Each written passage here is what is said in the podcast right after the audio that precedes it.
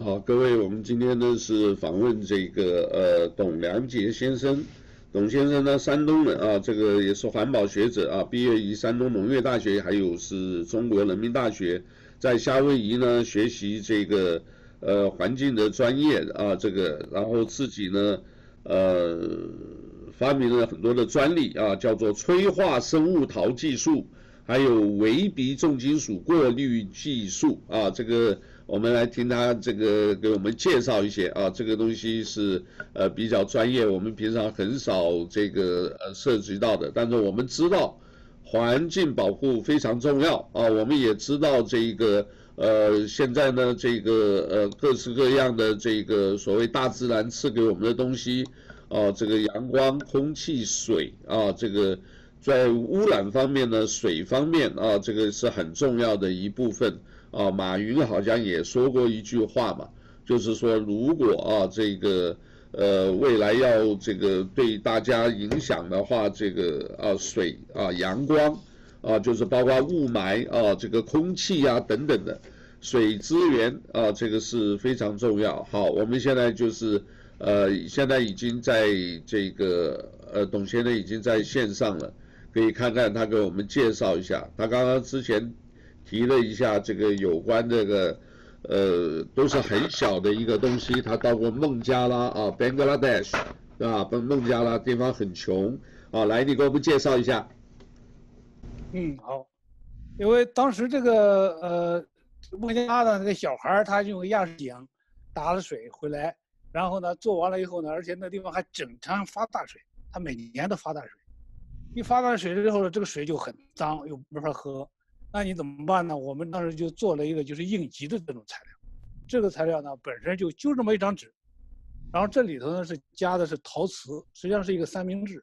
做完了以后呢，然后这样一叠，叠成个漏斗，立即就可以拿来过滤了，可以放在水杯子上就过滤了。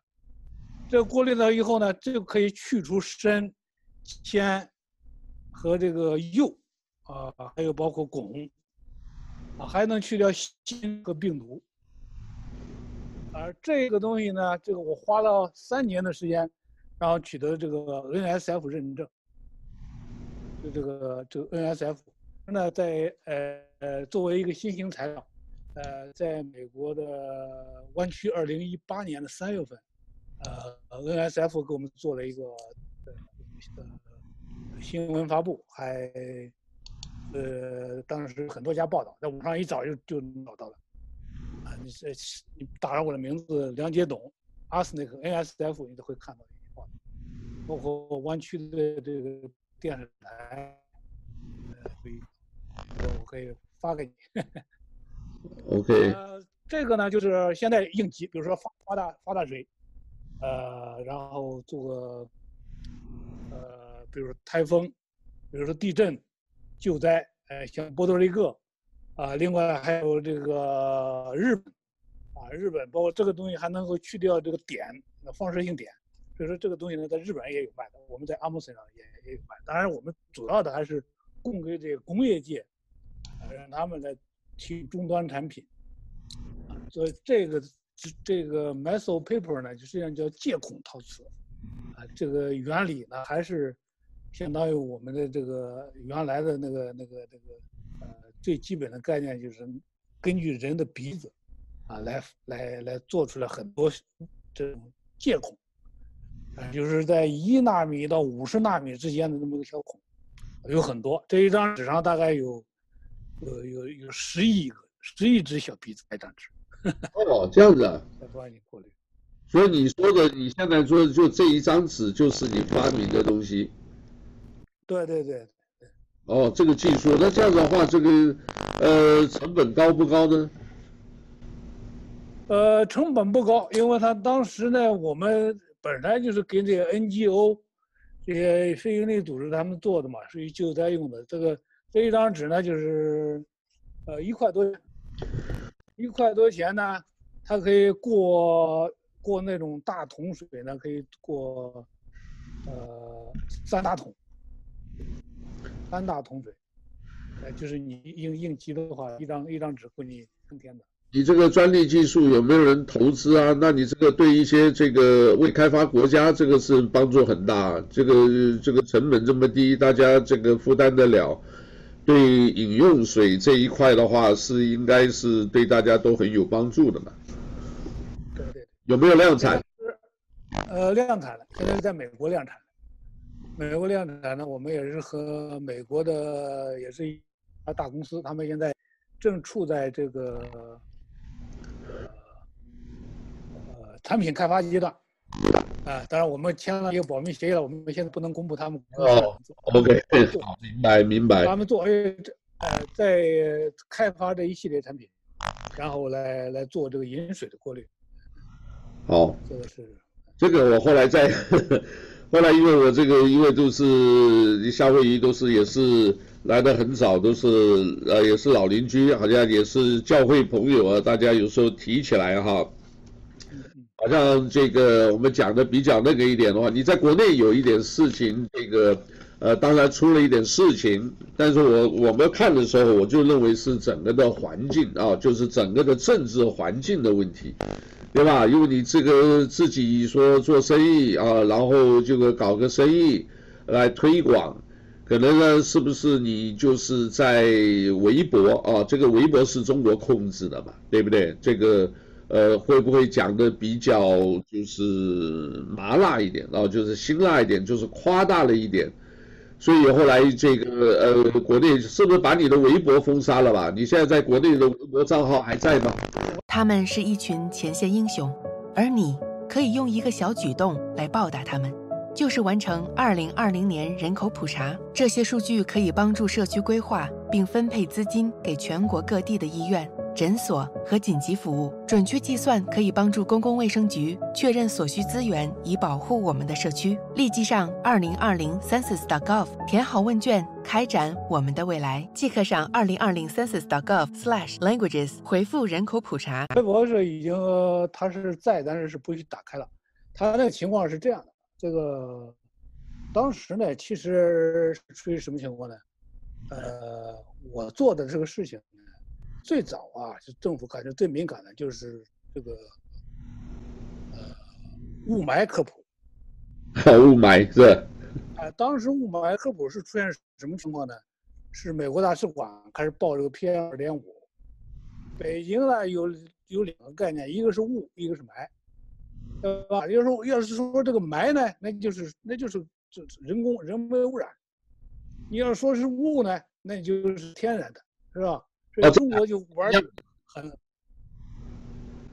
雾霾是不一样的意思，雾是雾霾不一样啊，雾和雾是雾，霾是霾，哎，霾呢就是 PM 就是这种颗粒，所以这个环境污染呢，当时呃，那我们学环保的，我们很清楚这就是霾，而且每回出现多少人出问题，那都是霾。但是呢，当时你知道当时做这个科普的有几个人，有一个有一个一个作家。有潘石屹，有薛蛮，但他们几个人呢，都不是呃学环保的，所以中国环保科普找的那些关于雾霾的科普的科普文章，全是我写的。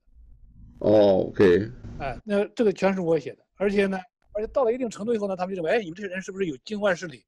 呃，你们在国外有没有什么勾结？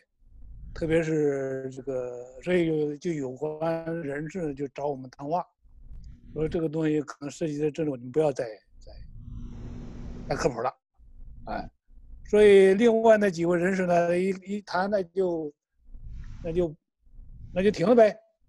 我呢就不信这一套，因为你不能看着你的朋友，因为一场大雾霾来了以后啊，这科学界都有定律的，这一个城市雾霾一来会多死多少人都很清楚的。哎，你到火葬场啊，一说就说得很清楚，就是这个不能再再再拖下去，说我就坚持继续做，啊，继续发，发了以后呢，最后的结果呢，就是把这个环境监测 PM 二点五列为二零一一年的这个监测项目，而且每天要要报给大家。所以我为了这个事儿呢，我当时写的这个年签子，我说中国的环保。向前前进了零二点五微米，我这么多年的努力，大家只前进二点五微米，因为 PM 二点五就是二点五微米的意思。OK。那个小颗粒，哎，而且这个事情呢，这个当时我还没有生意，我在国内没有任何生意。哎，那时候没有，因为他是做这个这个环境呃科普。后来这个事情呢，就是咱们自己，我自己说，呃，也没有没有什么效力的，对不对？别人我自己说，那是你自己为你自己辩护。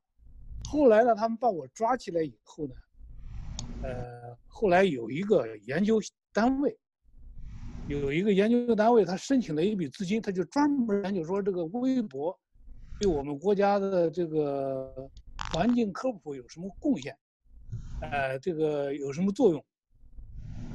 呃，他们有有个环境协会，专门申请了一笔国家资金来研究这个事儿。这个事儿呢，就，呃，就证明说，哎，这个董良杰这个微博给我们国家的环保科普做出了很大贡献。如果你要是能给我这个 share screen 的话，我可以把这个文章就给你给你看一下这个标题。哦，我跟那个有网网络上有有看到那些文章，哎，哎，这个你看没有？对对对，有。这篇文章你看啊，它是微博在环境科技传播中的应用研究。这个呢，这是一个中国环境科学学会，他们申请了一笔资金，专门研究我的微博在这个环境科技传播当中起了什么作用。啊，这个是发表在呃科普研究的这个学术杂志上。这是一个很长的一篇论文，科普研究二零一二年八月份。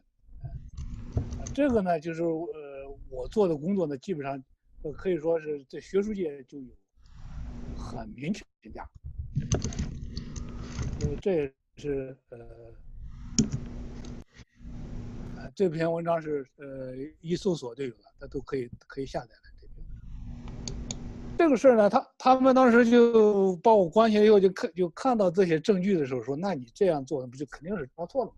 人家在科学界他是有公论的，这个人做的科普是个什么样子，你是有公论的。所以说呢，他就最后，呃，你知道中国国内的事情基本上就是不了了之，他就是把我我这个说，哎，这个我们搞错了，但是呢，不能够，你知道他不会认错的。呵呵”然后这场政治运动出来的时候，他就哎说我们不起诉你了，让你放。呃，所以就这么个。很快就可以跟朋友再聚，还有家庭聚会、游行、体育盛事和音乐会。为了帮助社区在重回正轨的时候准备就绪，请立即回复“二零二零年人口普查”。现在上网花几分钟的时间，即可影响到医疗保健。公共设施和教育在未来十年的发展，立即上二零二零 census.gov 填好问卷，让美国有更美好的明天。事不宜迟，展开未来，即刻上二零二零 census.gov/languages 回复人口普查。哎拖拖好久啊，怎么搞了八个多月哈？九九个月。九个月，问你这个有有没有这个一下就就知道吧？不过我觉得还是，所以是不是？呃，这么讲吧，这个在在中华文化里头，你作为一个先驱者，或者作为一个这一个呃开创者啊，这个英雄的话，好像这个在当时都都蛮辛苦的。你是不是有这个体认？你说像你把它放出来了以后，你是不是想一想这个？呃，因为你这个确实，假如讲那个时候大家还没有对雾霾没有那么重视，结果后来大家都重视了，然后对不对？一到了这个冬天的时候，哇，整个乌蒙蒙的，然后等到有一个叫做呃有奥林匹克会的时候，哎，几天就是晴天，所以变成也是人为污染，也是造成这些现象嘛。所以你这个应该说是。应该是环保的这个先驱啊，这个搞到后来还还受了罪，是吧？呃，而且这个东西呢是呃，当然先驱呢呃也谈不上，只是呢说呢，我们作为一个中国人，就像你，哎，老严，你要喝水，你的水里有毒，我不能我不能不说话了，对吧？我不能揣着明白糊涂吧。而且北京有你的朋友，有你的亲人，有你的人，他们每天在呼这个空气的时候，你总不能在那装傻吧？对不对？你总得要有个话说，总得要说一句两句真话。啊，这个是对，这也是有你自己的专业的，这也是好。而且而且而且这个里头有一个事情，我觉得可能有很多事情，我原来在教会里头讲，呃，做一次这个见证来的讲。而且而且特别奇怪的是什么？在这九个月期间呢，当时一个因这个这个阴差阳错，呃，因为在里头，因为我那点事儿就这么简单嘛，就是几个字儿的问题嘛，你放是不放，就等领导发话。这九个月里头呢，呃，我还做了一项研究在里头。哦，就在 OK。这这个研究呢，当时是什么情况呢？呃，这个看守所里的这个所长，他说：“哎，这个老董啊，你光给我们做科普，这 PM 二点五，这玩意儿你有没有什么招啊？能不能治理一下子？”他说：“我说有啊，我有个想法。他说你在这待着也没事，我给你找点材料，警察给你，你去写个报告来，因为你这个案子是通天的，万一领导看了，你写个报告交上去，你领导看了有用呢，这个这个你也得感谢我们一下。”到时候我们没准，我们这些警察也可以立个功，要不然你在里闲着也是闲着。哎，我就在里头写了这么一份报告。这个报告呢，我写出来呢，就用这个手写的，在这个呃这个膝盖上拿着写了一份。这个报告呢，后来真登出来了，而且真到人大政协开会的时候拿来做参考用。这个报告呢，就叫《雾里雾霾治理的新思路》，在中国改革，你可以马打上去，马上就可以看到中国改革，总量级雾霾治理新思路。哎，还有中国社会发展论坛，是是全国政协的。这个报告的中心思想是个什么概念呢？就是把这个，因为中国的这个雾霾的一个大的污染源呢是电厂烧煤。发电，发电的这个电价呢，跟这个污染，你知道吗？你这个污，过去这个电价，比如说你污染了，你你排出来二氧化硫、PM 二点五和氮氧化物太多了，然后给你定价，谁会谁有权给定价？是发改委。发改委给你定价的时候，他一定一点点，稍微一点点高一点多一点，那是人说了算。所以说，这个搞定价的这个这个这个这个定价司的这个人呢，他就会发大，他就会贪污很多。你记得那叫，这个有一个有一个处长在发国家发改委那个，呃，说呃几个几个，哎，对对对对对，这个哎，这些的，哎，这些都是呃，我还建议书啊，这是呃一五年的时候他们做的。我提出来这个建议最核心的一点就是，呃，不要人为定价了，要把这个产物和你的电价呢，用个用个这个呃计算机软件把它连起来，你这边一排物不达标，这个电价立马就下来，这样呢就就克服了就是人人工环节，就这样就很公平了。对不对？你要不然你你你这个价一定一年，一定半年，你这样的话，人为定价增加这些掌权者就贪污。你还记得这个当时这个国前几年有国内有个很流行的一个电视剧叫《人民的名义》，那个那个那个贪污了现金那个，其实当时就是那个价格管这个价电价定价的这个人贪污了几亿的现金。这样的这个建议呢，后来还基本上，呃，我当时提出来大概六条建议，有四条现在的政策都被采纳。所以说这个呃，在这个我觉得这个呃，原来台湾有个一个叫这个大师李奥说这句话，这个天下没有白做的黑牢。那我这个九个月的牢呢，可能可以说这一件事情是做出来。所以说呢，这个不管怎么样，那我个人当然受了很大的代价了，无论是健康、家人、经济各方面都受到很大代价。但这件事情，我想呢，还是做的，呃，至少作为我这一个做专业人来讲，我还算是，呃，你觉得值得了？也是值得了，至少为为为为老百姓也做了点事，对吧？对对。对，要有九个月啊，九个月，好，这里面蛮多的啊，这个还有百度还专门给你设一个这个，挺好。我这个呃，中国啊，这个国内啊，这个其实文化这个方面啊，这个呵呵呃，不知道怎么形容啊，这个是整个中华文化的东西。当然我们现在讲哈、这个如果说落实到老百姓的生活里头的话，就是你自己个别感觉像这个。呃，我们举我喜欢举马云的例子了，就像你这样的东西，如果说一有个什么东西，他就掌控啊，或者就是等于监控啊，这个，那你这样子的话，那就是等于阻挡了老百姓讲话的这个权利。所以呢，最近呢，因为种族的问题哈，这个也大家提出来了一个啊，不管怎么吵怎么闹。在美国呢，就是很简单，为什么宪法就是第一修正案？为什么要第一个就修正这个？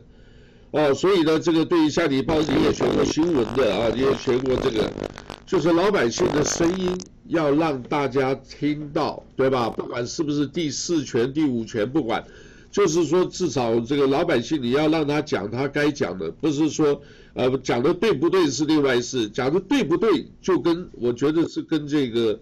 网络实名制有关，对吧？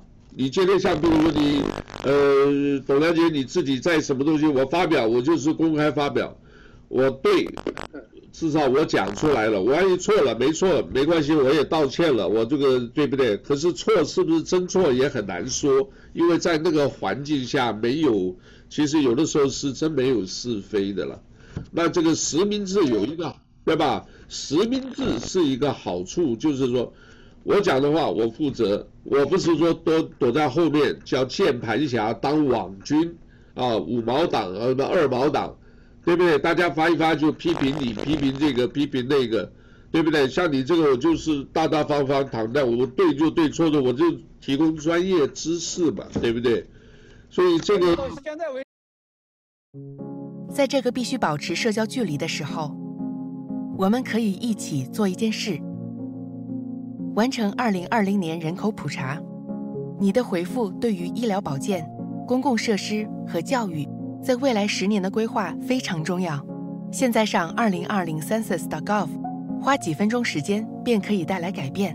为了你的社区和开展美国的未来，即刻上二零二零 census.gov/languages 回复人口普查。一直来讲，我是说很清楚，当放我出去的时候。而让我让我认罪的，我没有认罪啊，我是一个没有认罪，所以拖那么长时间。我就跟他说，我说，OK，你不是，我就跟他讲，我说你能查出我微博里头在科学上有一个错误，那我就可以认罪。而且一直到现在为止，不仅仅可以到现在为止，我做的那个科普没有一个是错。当时争议的焦点焦点呢，就是就一个词儿。在这个自来水里，这个避孕药，这个避孕药的这个名字呢，老百姓很熟。科学界呢，这个避孕药那个老一代避孕药的那个名字叫什么？叫雌二醇。雌二它的主主要成分。他说：“你为什么不说雌二醇？”我说：“我雌我说雌二醇，谁能听明白？谁也听不明白，对不对？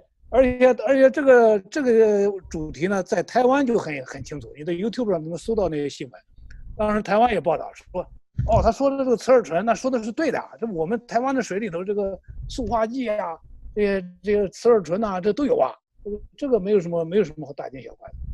就是这个，它在一个正常的一个那个言论自由的社会，它是应该是很正常的这个这个交流。而且他们当时说，哎，那你。这这敏感问题拿到这个公平台上讨论，这个不合适。我说那你说不合适是不合适的，但你说错误，我不承认，不承认有错误。OK。所以说这个，而且这个呢，现在来讲呢，也说白了，也很清楚的，就是呃，特别是这种环境问题，包括这种疾病问题，在一个自由社会里头，就得要快速公开，就可以避免，对吧？啊，我们都很清楚的李文亮的问题，对吧？如果是，呃，当初很自由的能够谈出来，啊，大家公开的，你不把他弄到这个，给他去让他给他弄个训诫书，让他什么不敢吭的，然后还拿到这个这个这个中央电视台去批他，那这个问题就就就不至于搞成现在这么大，对吧？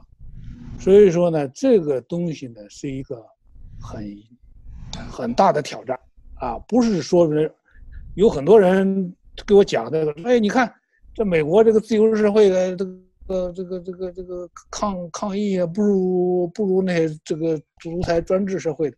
那我给他讲一个一句话，就是在一个自由开放的社会，不会出现这种问题，他就不会出现这种问题，这个很简单，不是说你跟你不用抗议了，你就很简单，那兵来将挡，水来土掩，信息第一时间公开，就不会出现这种。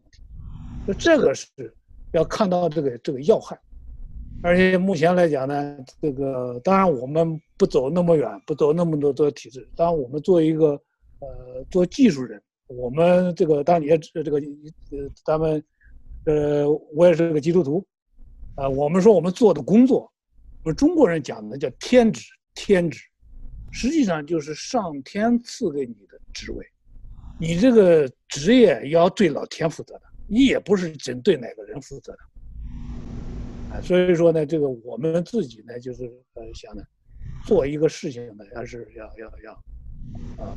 要对得起那个自己的职业良心，对自己的天职负责，这个是，我觉得还是，呃，回到我们这个本行啊，回到我们本行，我们做这个环境做材料，所以这一段时间呢，我们也没有闲着，这个瘟疫期间也没有闲着，啊，我们呢，呃，当然，这个因为这个材料你看到了，它是可以可以杀灭病毒的。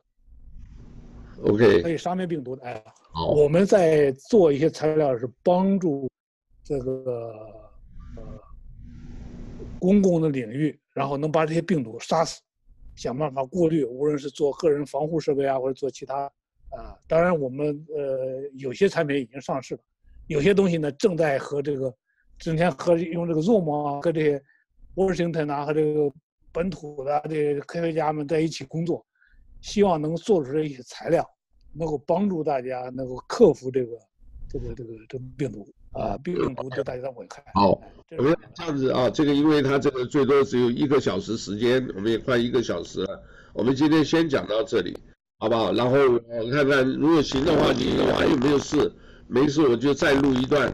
如果有事，我们明天或后天，我请我们李立先一起上来也听他讲一讲，好不好？也主要是听你讲了。哦，这个因为我们提到今天提到说你的专业东西，我刚刚跟才学到什么叫雌二醇，雌就是雌雄的雌，二醇一个一个九字旁啊，一个享受的享啊，像这个我都不懂了，我们这个就学一点是一点，好不好？那我们今天先主要就是避孕药，避孕药的主要成分。那我们今天先讲到这里，好不好？我反正然后我们再呃联系看看。我们再再聊一聊，好不好？好，好，好，谢谢，谢谢董良杰啊啊，这个今天我们请了董良杰来啊，这个我已经脸书上有了啊，你等下可以看一下，好不好？谢谢，阿喽哈，哈喽，拜拜，谢谢啊，谢谢。